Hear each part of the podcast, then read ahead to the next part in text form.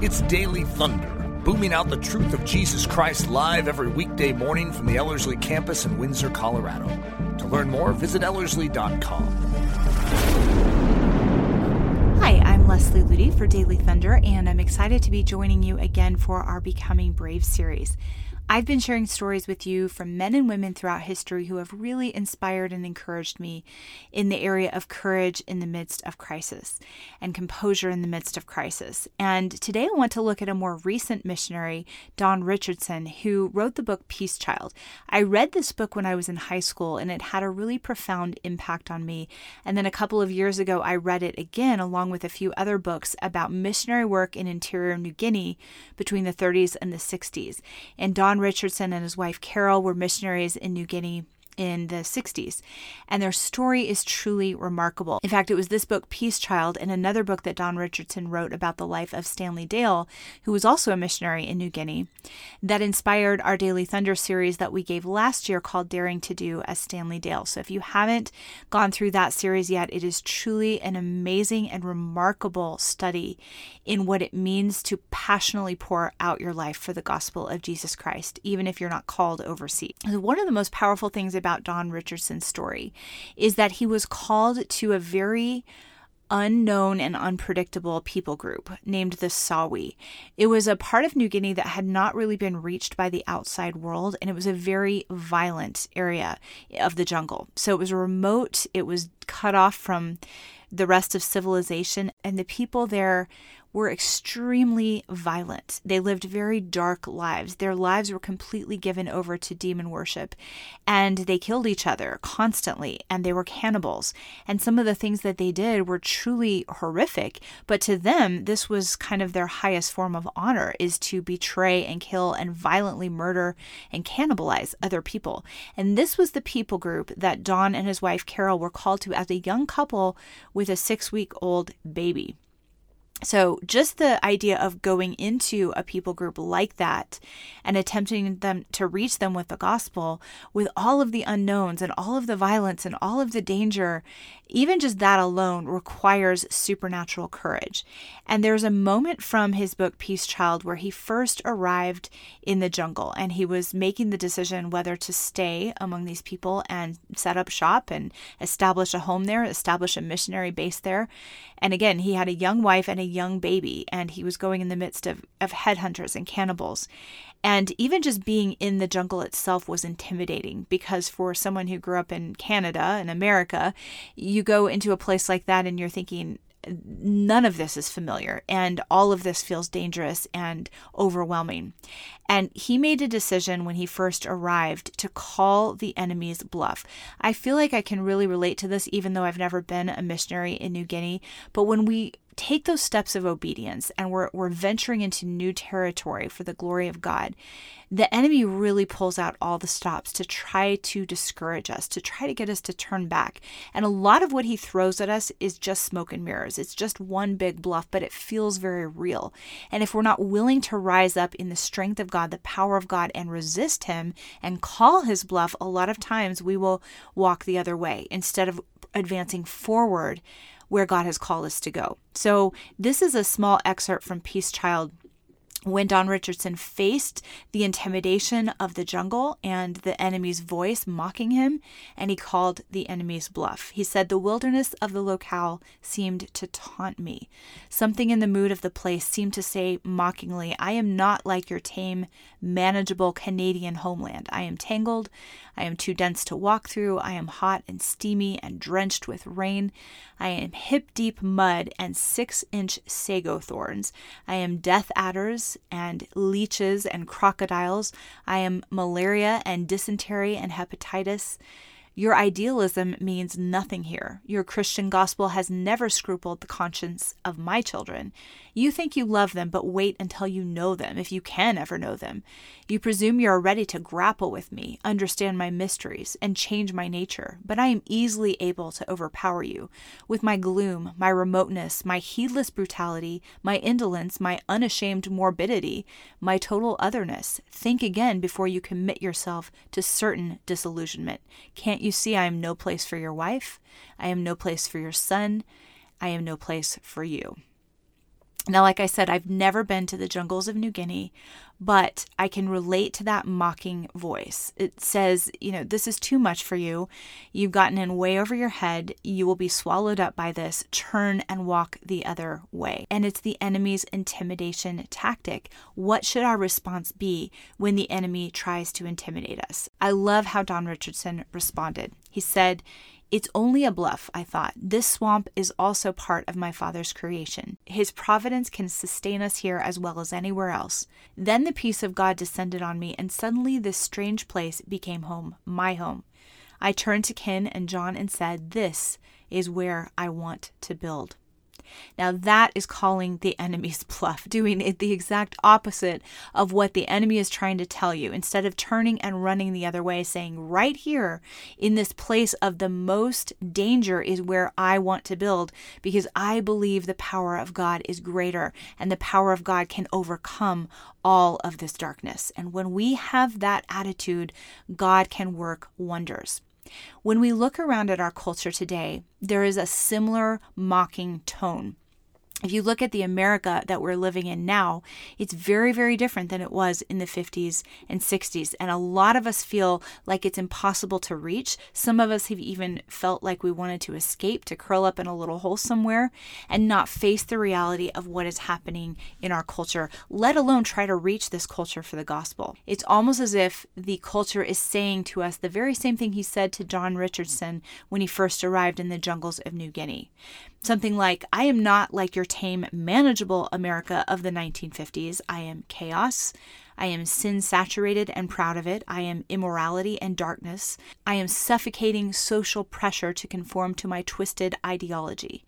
I am biased media, relentless enticement towards sin, anxiety-inducing fear tactics, and hopelessly confused identity. Your idealism means nothing here. Your Christian gospel has never scrupled the conscience of my children. You think you want to reach them, but wait until you know them, if you ever can know them. You presume you are ready to grapple with me, understand my mysteries, and change my nature, but I am easily able to overpower you with my control, my intimidation, my heedless disregard of truth, my indolence, my unashamed debauchery, my total otherness. Think again before you commit yourself to certain disillusionment. Can't you see I am no place place for you?" What should our response be when we hear those mocking voices from the enemy and from the culture around us? We should respond exactly like Don Richardson did in his book, Peace Child. In that moment when the jungle mocked him, he called the enemy's bluff, and we can do the same.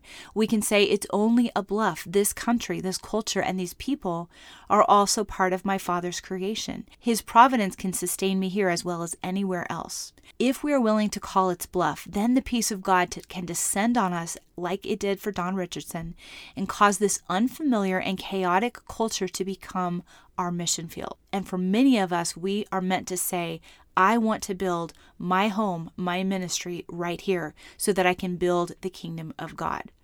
The question I want to challenge us with is this: are we willing to make ourselves available for the mission field within our own culture?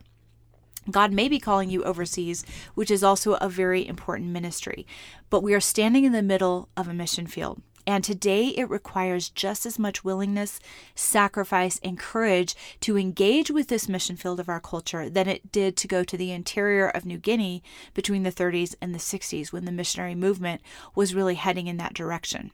If we will not reach our culture with the hope and light of the gospel, who will? Another amazing moment in Don Richardson's story is after he was getting established among the Sawi people, and he began to understand their mentalities and the way that they perceived things. Their highest virtue in their culture was betrayal. And if somebody could win someone over, fool them into thinking that they were his friend, and then brutally kill him and cannibalize him, that person who did such an act would be a hero in their culture. So when Don Richardson tried to share the gospel with the Sawi, Jesus was not the hero of the story. The hero of the story in their minds was Judas, because he betrayed Jesus at a higher level than anyone in the Sawi culture had ever betrayed anyone, so they looked at him as the hero. And when Don Richardson recognized this, he felt so hopeless, and he went for a walk. The book describes how he was talking to God and saying, "Lord, I think you have placed me among the hardest people to reach with the gospel in the history of the world." He honestly felt that. How am I supposed to preach the gospel to people who value Judas as the hero of the story, who value betrayal and darkness above good? A lot of us probably feel that way about our own culture today. Lord, why have you allowed me to live in this time with this kind of darkness creeping into the world? How am I ever supposed to reach them? Because they are so programmed and so wired to value everything that is opposite of your kingdom and disregard everything that is based in light and truth. But miraculously, God provided a way for the Sawi to understand the gospel, and the light and the hope of Jesus Christ transformed that people group. Not because of anything Don Richardson did, but because of the power of God. And if God can provide a way for people like the Sawi, who valued violence and betrayal above all else, to discover and embrace the gospel, can he not do the same for the seemingly impossible people to reach within our own culture? The book Peace Child is such a faith builder because it shows that there is no culture, no people group that is above the power of the gospel, including the culture that we live in today. We've been talking about opening our eyes to the mission fields right in our backyard, and here are just a few of them that I would encourage you to go to God and say, Lord, is this a mission field you want me to engage with? One is the unborn. In the U S, over fifty-three million babies have been aborted since Roe versus Wade. That is an enormous mission field, but it feels impossible to reach. And yet it is not beyond the power of the gospel. The unreached all around us, approximately one hundred fifty thousand people die every day without knowing Jesus Christ. Are we willing to reach them with the gospel? I've talked before about Catherine Booth on this podcast. Her husband, William Booth, was very passionate about winning souls.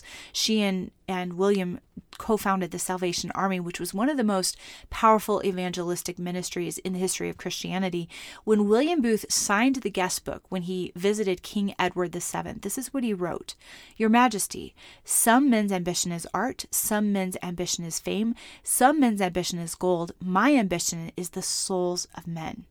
And when we think about the one hundred fifty thousand people dying around the world every day without knowing Christ, that needs to become our ambition as well, the souls of the men and women around us. Again, it can feel overwhelming and impossible, but it is not beyond the power of the gospel to reach those lost all around us. There are nearly seven hundred thousand children in the U S foster care system, and nearly eighty percent of inmates serving time in U S prisons have come out of the foster care system.